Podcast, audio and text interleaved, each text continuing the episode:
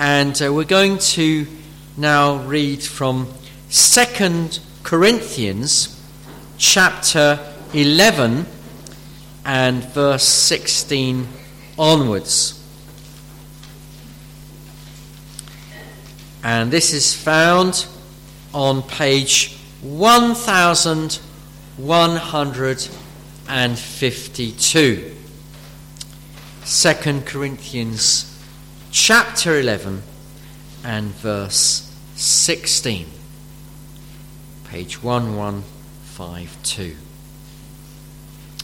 And the Apostle Paul writes, "I repeat, let no one think me foolish. But even if you do, accept me as a fool, so that I too may boast a little. What I'm saying with this boastful confidence, I say not as the Lord would, but as a fool. Since many boast according to the flesh, I too will boast. For you gladly bear with fools, being wise yourselves. For you bear it if someone makes slaves of you, or devours you, or takes advantage of you, or puts on airs, or strikes you in the face. To my shame, I must say, we were too weak for that. But whatever anyone else dares to boast of," I'm speaking as a fool, "I also dare to boast of that. Are they Hebrews? I also dare. I also. So am I. Are they Israelites? So am I. Are they offspring of Abraham? So am I. Are they servants of Christ? I am a better one. I'm talking like a madman. With far greater labours, far more imprisonments, with countless beatings, and often near death. 5 times I received at the hands of the Jews the 40 lashes less one. 3 times I was beaten with rods. Once I was stoned. 3 times I was shipwrecked. A night and a day I was adrift at sea. On frequent journeys. In danger from rivers. In danger from robbers. Danger from my own people. Danger from Gentiles, danger in the city, danger in the wilderness, danger at sea, danger from false brothers,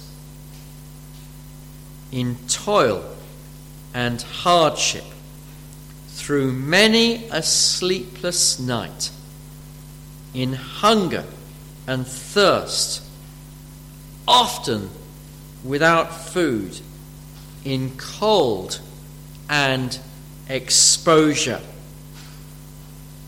And apart from other things, there is the daily pressure on me of my anxiety for all the churches. Who is weak? And I am not weak. Who is made to fall? And I am not indignant. If I must boast, I will boast of the things that show my weakness. The God and Father of our Lord Jesus, who is blessed forever, knows that I'm not lying. At Damascus, the governor under King Aretas was guarding the city of Damascus in order to seize me. But I was let down in a basket through a window in the wall and escaped his hands." So let's now keep our Bibles open And let's pray and ask God to help us as we consider his word together. Let's pray. Almighty God, thank you for all that we've been thinking about this morning already.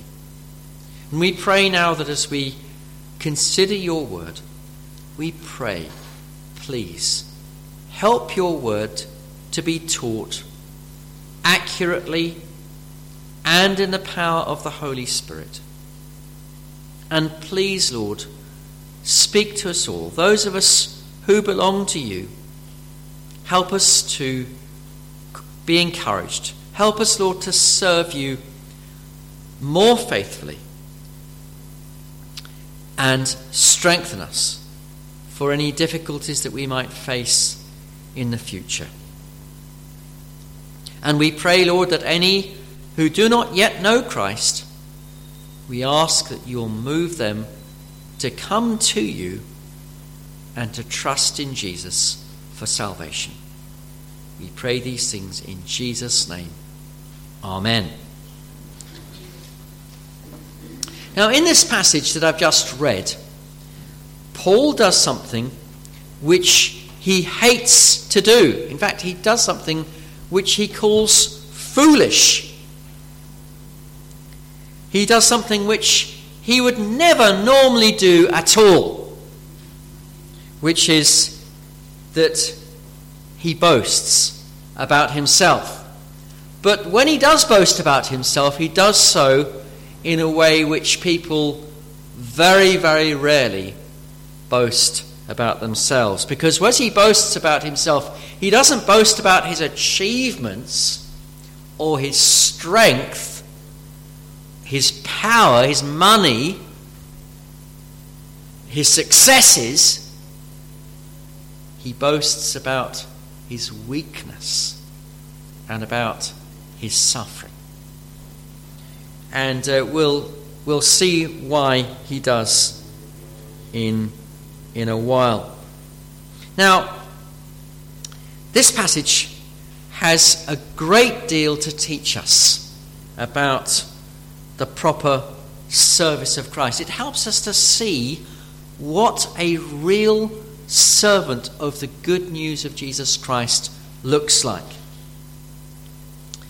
We can see from this passage, and we can learn from the example of the apostle, that a true servant of Christ will be very reluctant to boast about himself, will only do so if forced into it, and will only, as he does so, will only speak about his weakness and his suffering. We also can see from this passage that a true servant of God will not misuse the spiritual power and authority that he has. We see also that a true servant will be someone who suffers and who may suffer a great deal for the sake of Christ. A true servant of the Lord also will have deep concern for the Lord's people. And a true servant of the Lord will be willing to suffer humiliation for the sake of Christ. Now, why do you need to listen to this passage? Well, if you're a Christian, you need to listen to this passage because, for one reason, is that you may, at some point in the future, be involved in the choice of a pastor or an elder to serve you.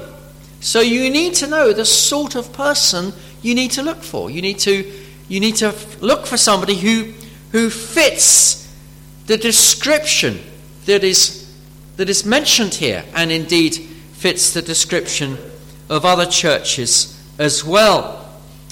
You may also, at some point in the future, need to move to another church. Maybe you might move house, you might move location. And one very important factor in needing to find a new church in the new area that you move to will be what is the pastor, or what are the pastors of that church like? Does that man, or do those men, show the sorts of characteristics that are described here in this passage? Another reason why you'll need to be familiar with this passage and take notice of it is because you need to know the sort of books that you should read. You should read Christian books, by the way. I would encourage you to do so. There's a library. If you don't have any books at home, help yourself to the books on the library there and make good use of those or buy some books. You need to know what sort of pastors you should be listening to. There's some very good pastors out there on YouTube and sermon audio and so on. But you need to find a man or find men who fit the description that is here. Now also, it may be that a young man, maybe a boy, might be listening to this or might listen online and might hope one day to be a pastor. Well, here's a sort of job description for being a pastor. Here are the sorts of characteristics that you should be cultivating. But also, this passage should be something that all true Christians can learn from. Because although, yes, pastors must set an example, pastors are really called to set an example for all believers. And the moral characteristics that a pastor should show are the sort of characteristics that every believer should aspire to. And so as we learn about the Apostle Paul here, we should learn about ourselves and about the way that we should conduct ourselves in our daily lives. Now, what about if you're not yet a Christian? Well, if you're not yet a Christian, you need to learn from this as well, because this passage tells us that part of serving Christ is that you need to be ready to suffer for Christ. And we need to be absolutely plain and upfront with you. We don't want anybody to become a Christian under a false illusion, thinking, oh, it's all going to be easy being a Christian. It's not. You may well suffer a great deal. And this passage will inform you of that.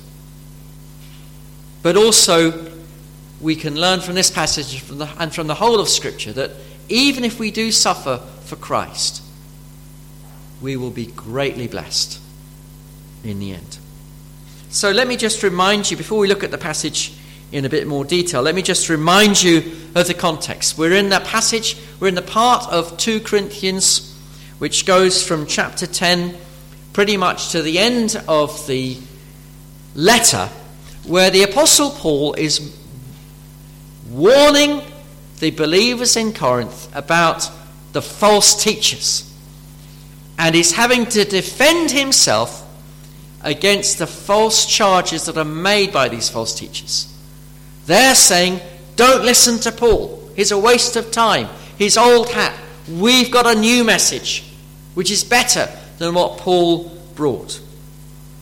And last week we were thinking about verses 13 to 15, and some of you who were here might remember that we saw from verses 13 to 15, just back over the page there, that he talked about these false teachers, and he talked about how these false teachers made false claims to have gifting that they didn't have. They said they were apostles. And similarly, there are many false teachers today who make claims to be apostles or to be prophets or to be healers when they're nothing of the sort.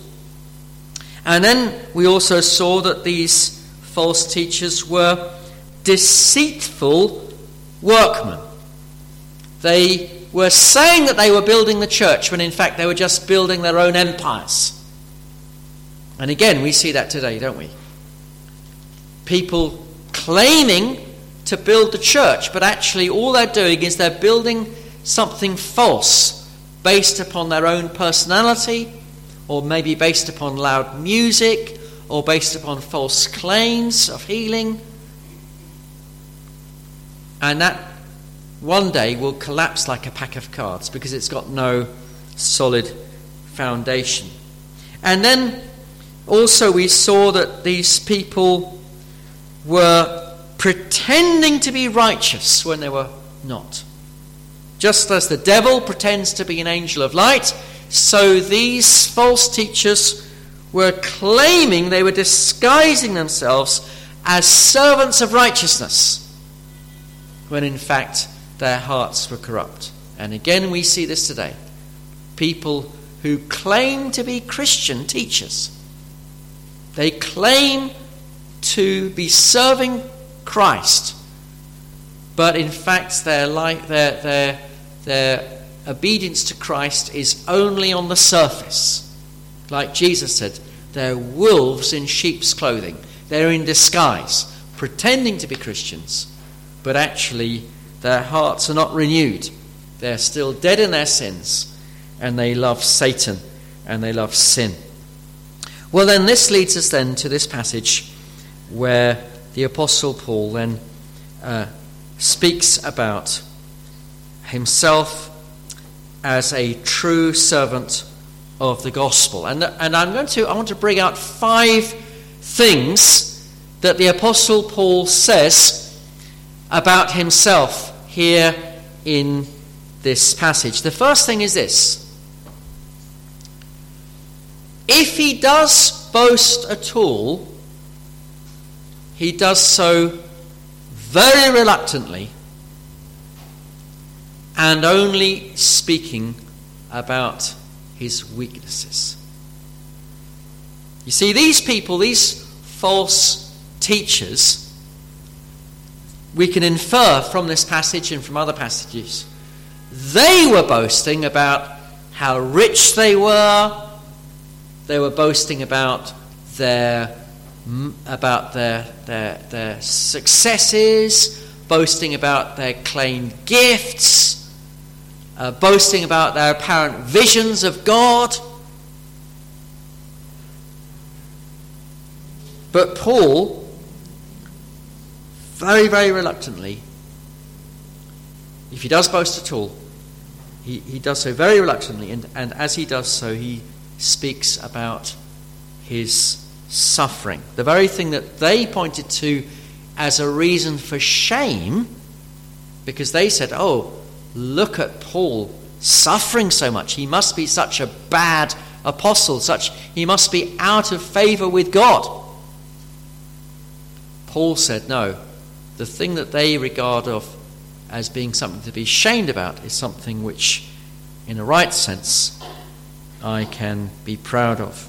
So we read then in verses 16 to 18 in these verses, I repeat, let no one think me foolish, but even if you do, accept me as a fool, so that I too may boast a little. What I am saying with this boastful confidence, I say not as the Lord would, but as a fool. Since many boast according to the flesh, I too will boast. So he feels forced into it, and he doesn't. This is something which normally would be foolish.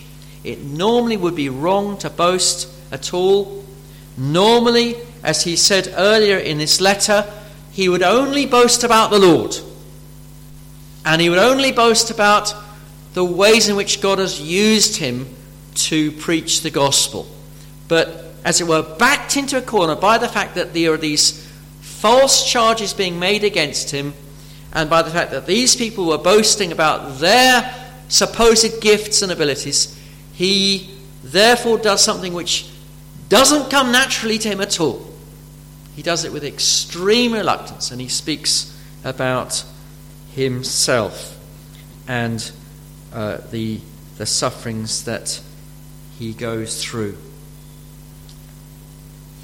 Now, what lesson can we learn from this? Well, we can see from this that we need to be very, very wary about the person who boasts about his money or boasts about his powers or visions or whatever. I can remember someone saying to me that he went to a meeting of some supposed healer. And he said, I've got this fantastic mansion. Look what God has done for me. I've got this brilliant mansion. I've got this fantastic limousine. I've got this private jet that I go around the world jetting in. And he was boasting about how rich he was supposed to be. Boasting about his supposed powers. Well, somebody who does that, you can be sure, is not a true teacher. You can forget him immediately.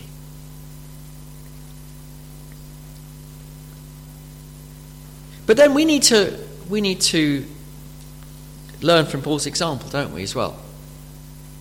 Because we are very much encouraged, all of us today, to blow our own trumpet. A lot of social media is all about that, isn't it? You know, you take a photograph of yourself at some exotic location so that people can think how what these marvelous holidays you're having, or you take a photograph of yourself wearing some really expensive clothing or some fancy jewellery or something like this. And it can, if we're not careful, be a form of boasting. We need to be careful that we don't actually, maybe in some subtle way or other, boast in a wrong way. Or perhaps we might talk about, how the Lord used me to lead somebody to the Lord. But in fact, if we're not careful, we're actually drawing attention to ourselves rather than to what God did in somebody's life. We should be extremely reluctant to boast at all. And if we do have to boast, perhaps because we're forced into it, as the Apostle Paul was, we boast not about our strengths or our achievements, but about our weaknesses and the way in which God has helped us in our weaknesses. Now, the next thing to see is that the true servant of the gospel does not abuse his authority. We look at now verses 19 to 21. He says, "For you gladly bear with fools, being wise yourselves. For you bear it if someone makes slaves of you, or devours you, or takes advantage of you, or puts on airs, or strikes you in the face. To my shame, I must say, we were too weak for that." So Paul has been asking the believers to bear with a little bit of folly on his part, the apparent folly of boasting. And he says, after all, you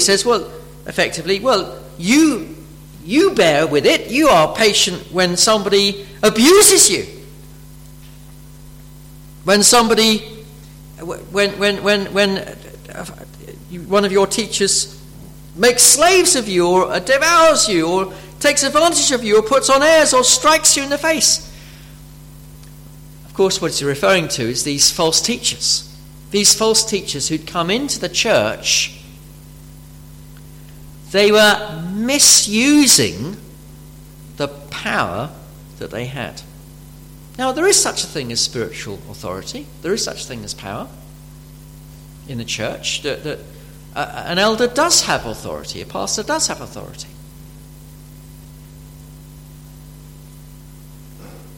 because he speaks in the place of God and he brings the word of God.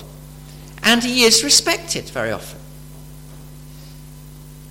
And there is a great risk that when somebody is respected, that respect will be capitalized upon and misused, not for the good of the people, but for the good of the pastor himself. And he will exploit the people rather than actually doing them good. A shepherd is meant to feed the people of God. He's meant to do them good. He's meant to care for them and to provide for their needs. But what some shepherds do, some supposed shepherds do, is that instead of feeding the sheep, they exploit the sheep. They mistreat the sheep.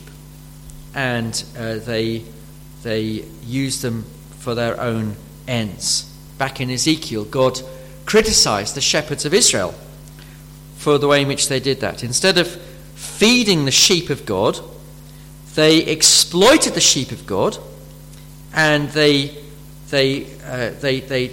mistreated them and used them for their own ends. They did not bind up the sheep. They did not seek those that were straying, but rather they treated them badly. Ezekiel 34 is the reference there. God says to the shepherds of Israel, verse 3 of Ezekiel 34, "You eat the fat, you clothe yourselves with the wool, you slaughter the fat ones, but you do not feed the sheep. The weak you've not strengthened, the sick you've not healed, the injured you've not bound up, the stray you've not brought back, the lost you've not sought, and with force and harshness you have ruled them."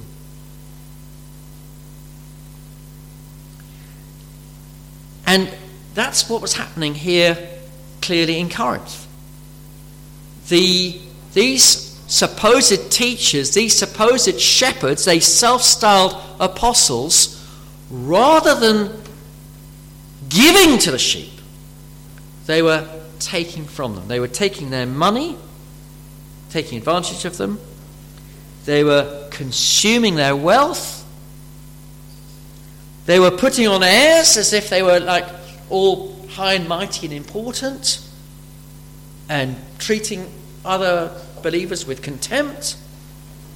They even were slapping them in the face, using violence against them.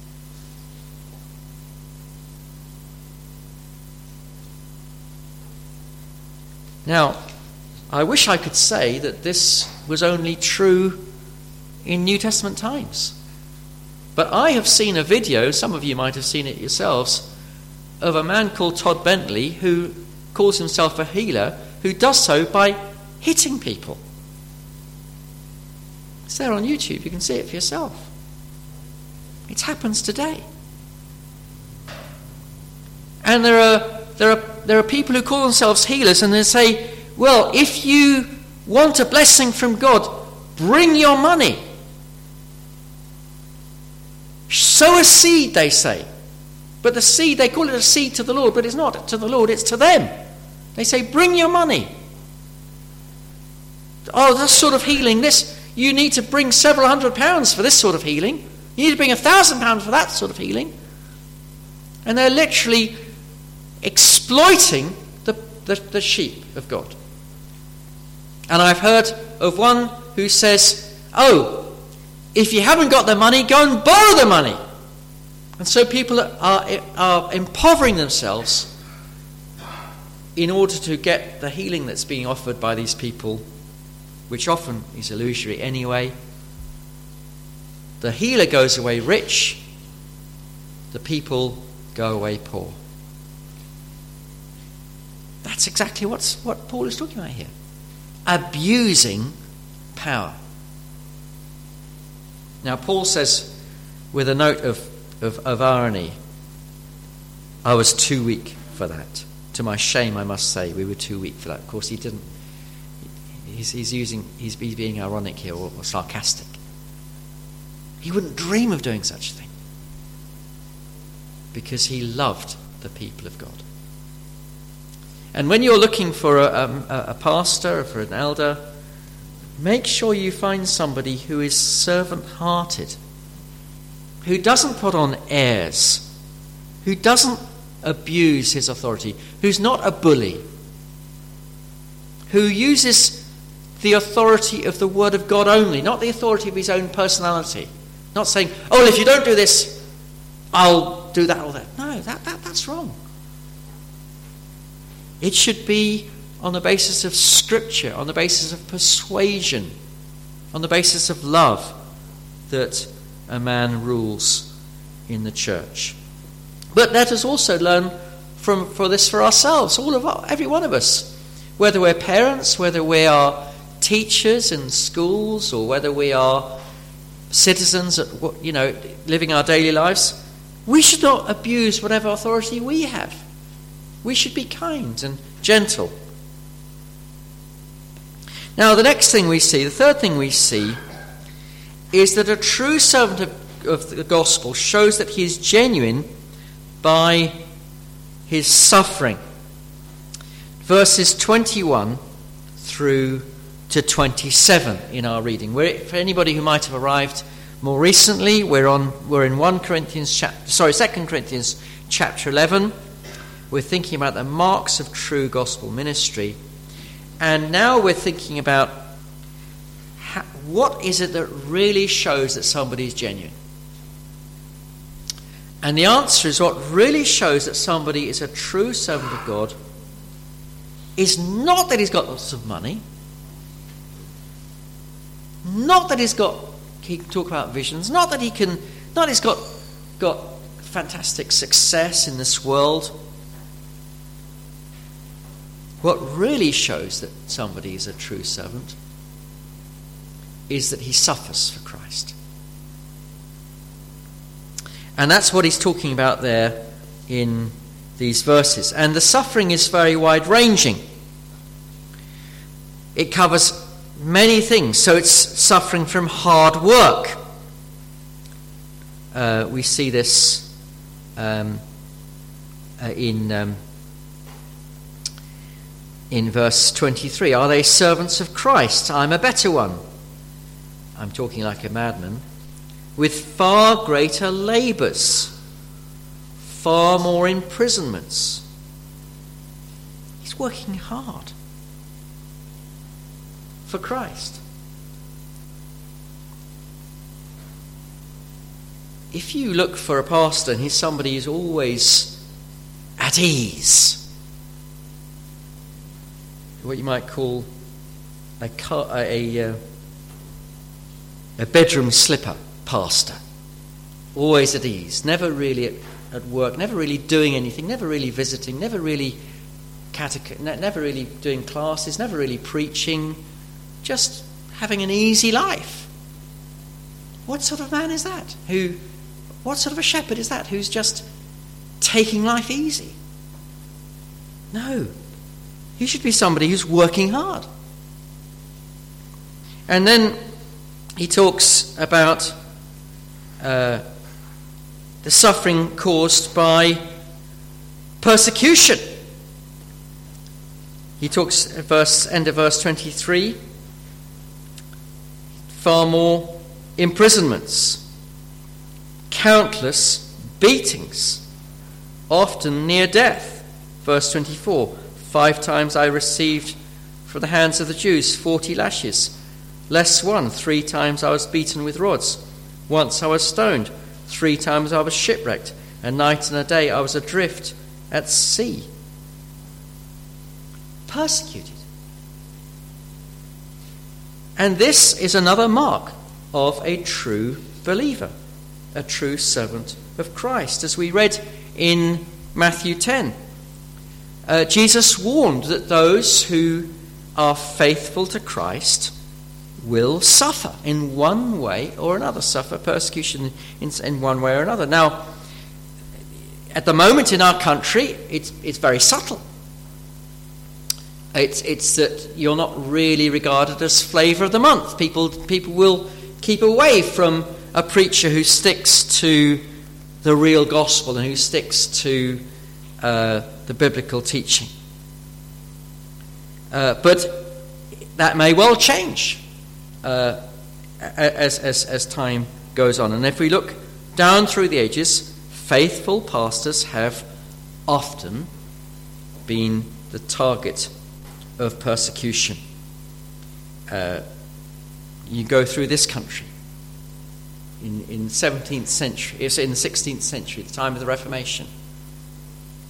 Many hundreds of pastors were literally burned alive at the stake for the gospel that they proclaimed under Queen Mary I. Early 17th century, under King Charles and under James I and then under Charles I, lots of faithful Christians went off to what is now the United States because there was very great persecution here. There was a few years of tolerance in the time of the Commonwealth under Cromwell, and then when Charles II came to the throne, there was a lot of persecution of Christians again, and many Christians, including John Bunyan and many other faithful pastors, were put into prison for the fact that they preached the gospel. In the 18th century, we hear of the revival preachers of people like George Whitefield and John Wesley, but what many people don't realize is that many times that they preached, they were nearly killed. There were riots. People were picked up stones to stone them. People would turn up when they were preaching in the open air with guns to try and kill them, shoot them. God preserved them, but they were constantly under threat of their lives. Think of Christians preachers in other parts of the world. Think of preachers under communist Russia, many sent to prison camps. Think of pastors in China during the Cultural Revolution. Think of today, pastors in Iran, North Korea, parts of India, northern Nigeria, in constant fear of their lives. Think of a figure that we have been praying for, a man called Pastor Akram, working in Pakistan, who has had many threats on his life as he's faithfully preached the gospel. And he's been told by others to flee, but he stood firm, believing that God was calling him to stay in where he's been. Now, we've been in a somewhat unusual position in this last 150 years or so, that there's not been overt persecution, although we do live in a very hostile age, and one which is becoming increasingly hostile.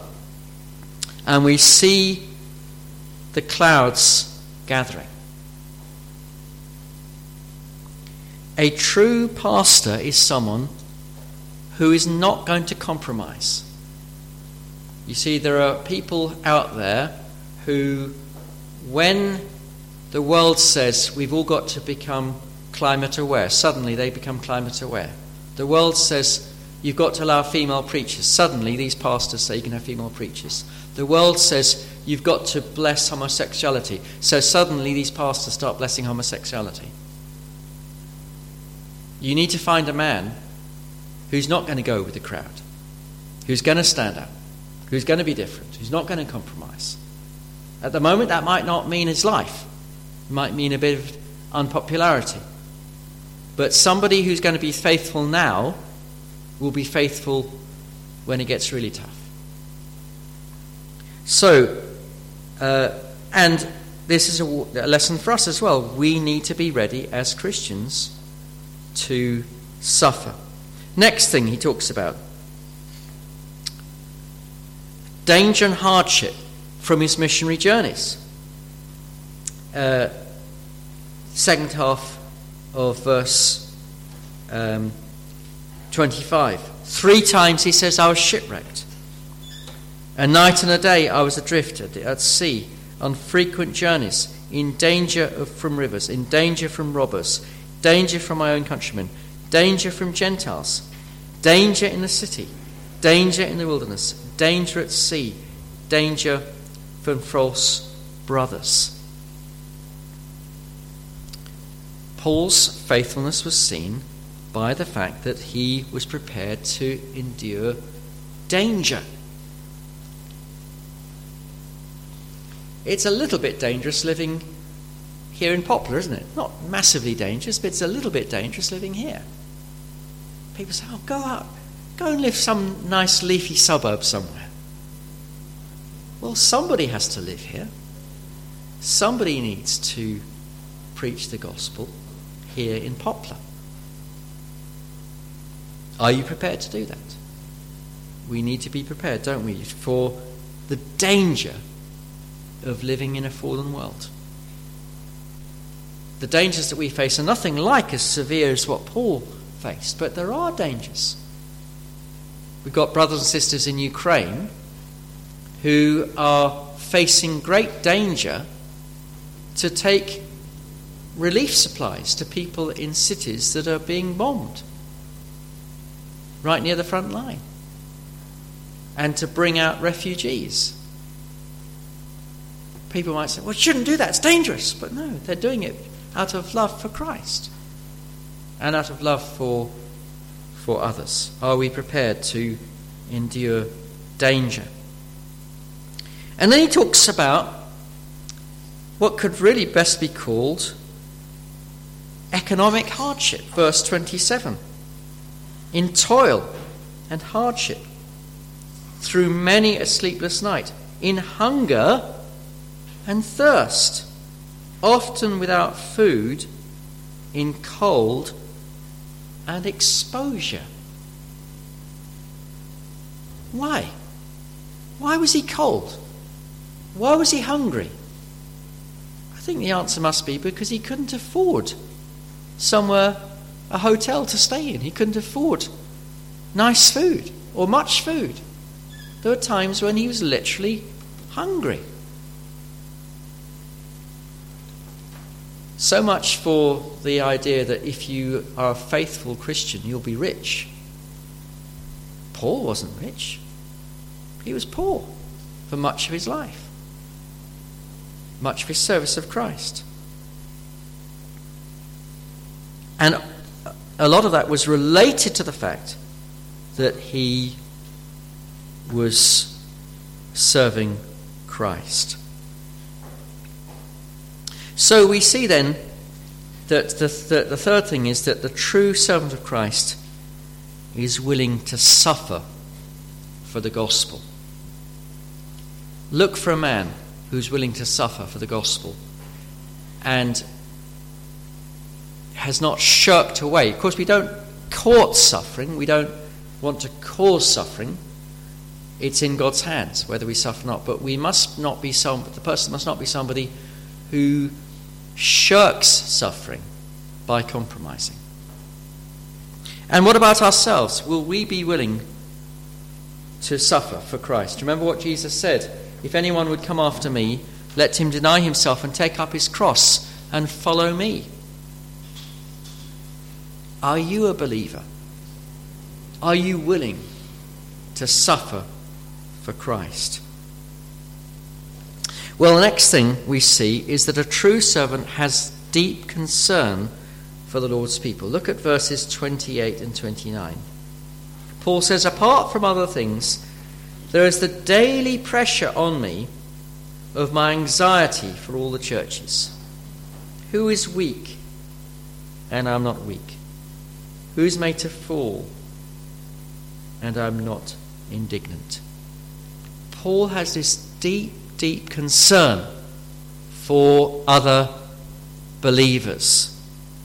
We've seen this in this letter, haven't we? How back in chapter 7, how he couldn't get any rest, he describes in chapter 7 verses 5 to 9. He couldn't get any rest. He couldn't get any peace. Why? Because he didn't know what was happening in Corinth. He was really concerned for the church in Corinth. And so he sacrificed his companion Titus to go and find out what was going on in Corinth. And when Titus came back and told him that everything's doing really well, oh, he's so relieved. Oh, he's so pleased and so happy because they're doing okay. Same thing in 1 Thessalonians. He talks there about how he'd only been in Thessalonica for a couple of weeks. And he'd established the church there, and he'd come to love the people there so much. But then he was wondering, how are they doing? What's going on? Really concerned for them. And so he describes in 1 Thessalonians 3 about how when he couldn't bear it any longer, he sent Timothy, his right-hand man, to Thessalonica to find out if they're okay. And then Timothy came back. He's brought verse 6 of 1 Thessalonians 3. But now that Timothy has come to us from you, he's brought us the good news of your faith and love, and reported that you always remember us kindly and long to see us, and we long to see you. For this reason, brothers, in all our distress and affliction, we've been comforted about you and through your faith. For now we live, if you are steadfast in the Lord. This is like life from the dead for me. Hearing that you're doing okay. He loved these people. And you can see this in all his letters. He's praying for the people in Rome. He's praying for the people in Colossae. He's praying for the people in Ephesus. He's praying for the believers in Corinth. Always praying for them, yearning for them, longing for them, concerned for them. Here is somebody who has a genuine and deep concern. And you can well imagine Paul. He hears some sad news about some believer who's fallen into sin. You can well imagine him being up all night with the concern and the grief, the prayer for this brother or this sister who's fallen into sin. When you're looking for a pastor, you need to look for a man who really loves the sheep of God. And pray for me, pray for Ed, that we might be those who really do love, who really do care for you. I trust that God has given me love and care for you, but pray that that will increase more and more, that we will be those who really care for the sheep. But again, this is something which should be an example for us all, shouldn't it? We should all have a tender love and concern one for the other. If you don't see somebody, don't just leave it to Ed or me to get in touch with that person. Get in touch yourself. Are you okay? Missed you at church. It's all okay. You hear that somebody's not well. If you can, go and see that person or get in touch in some way. Show this love, this concern. You hear that you sense that somebody's not quite happy in the Lord at the moment. Get in touch. Is everything all right? You've not seen somebody for a few weeks, and when you do see that person, they seem all down and depressed. Get in touch. Pray. Be concerned. This is how it should be. We should be this loving family, caring, praying for one another. And then lastly, we see that a true servant of God is willing to endure humiliation. Verses 30 to 33 of 2 Corinthians 11. Paul says, if I must boast, I will boast of the things that show my weakness. The God and Father of our Lord Jesus, who is blessed forever, knows that I'm not lying. At Damascus, the governor under King Aretas was guarding the city of Damascus in order to seize me. But I was let down in a basket through a window in the wall and escaped his hands. Now this incident is recorded in Acts. It comes from the time of Paul's conversion. He'd gone to Damascus in order to, with a great company of people, in great pomp and ceremony and with a great sense of importance, with letters of authority from the Sanhedrin, to go and find believers and to arrest them and to bring them back to Jerusalem so they might be put on trial. But what happens?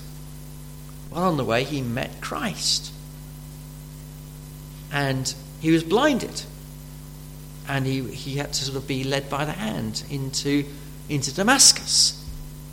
And there he heard the gospel, and he was converted, and he was baptized. And he started to preach about Christ. Well, once this happened, the Jews then stirred up the governor to want to arrest him.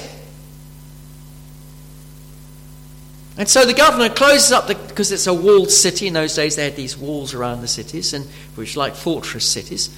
And the governor closed up the doors of the city, the gates of the city, so that Paul couldn't escape. Saul, as he was then called, couldn't escape. And so what did he do? Well, he had to go through the indignity of getting into some basket. What it was used for, we don't know. Maybe for washing or for fish or something like this. And he was lowered out the wall, down the wall, through a window, and he had to sort of sneak off. You can imagine somebody saying, "Right, Paul, Saul, this is the only way you're going to get out of this place. Just get in that basket." "Me? Don't you know who I am?" "Get in the basket." He got in that basket, and he was lowered down like a piece of wet washing, and off he went. And this shows he says, "This is the sort of weak person I am. This is what I've become. I've become a nobody, somebody to just be let down in a basket." He was an aristocrat. He was a very learned man, a son of Gamaliel, one of the elite of Israel. And now he goes down the outside of the wall in a basket. He's prepared to be humiliated for Christ. And this is what a true servant will be. He's prepared to be humiliated. He's prepared to be nothing. John said, didn't he, about Jesus, "He must increase and I must decrease." He didn't want the pride of place. He didn't want the position, the status. Prepared to be nobody for the sake of Christ. And we too, mustn't we? We must also be willing to suffer humiliation for the sake of Christ. Our status doesn't matter. Our position doesn't matter.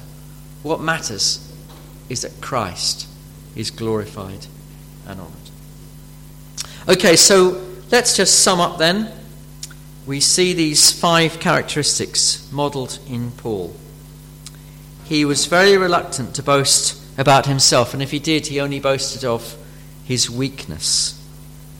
Secondly, he did not abuse spiritual power. Thirdly, he showed that he was a genuine servant of Christ by being willing to suffer. Fourthly, he had a genuine love for the people of God. And fifthly, he's willing to suffer humiliation. So these are the characteristics you need to look for. And these are the characteristics that we need to model in our lives. And if you're going to be a Christian, this is what you need to be prepared to be. You need to be prepared to suffer for Christ, to humble yourself for Christ. You might say, "Is it worth it?" Answer, yes, it is worth it. Because through knowing Christ, we have unspeakable treasures at the resurrection. And that will make whatever suffering, whatever humiliation, whatever difficulty, whatever poverty we've been through for the sake of Christ really worthwhile.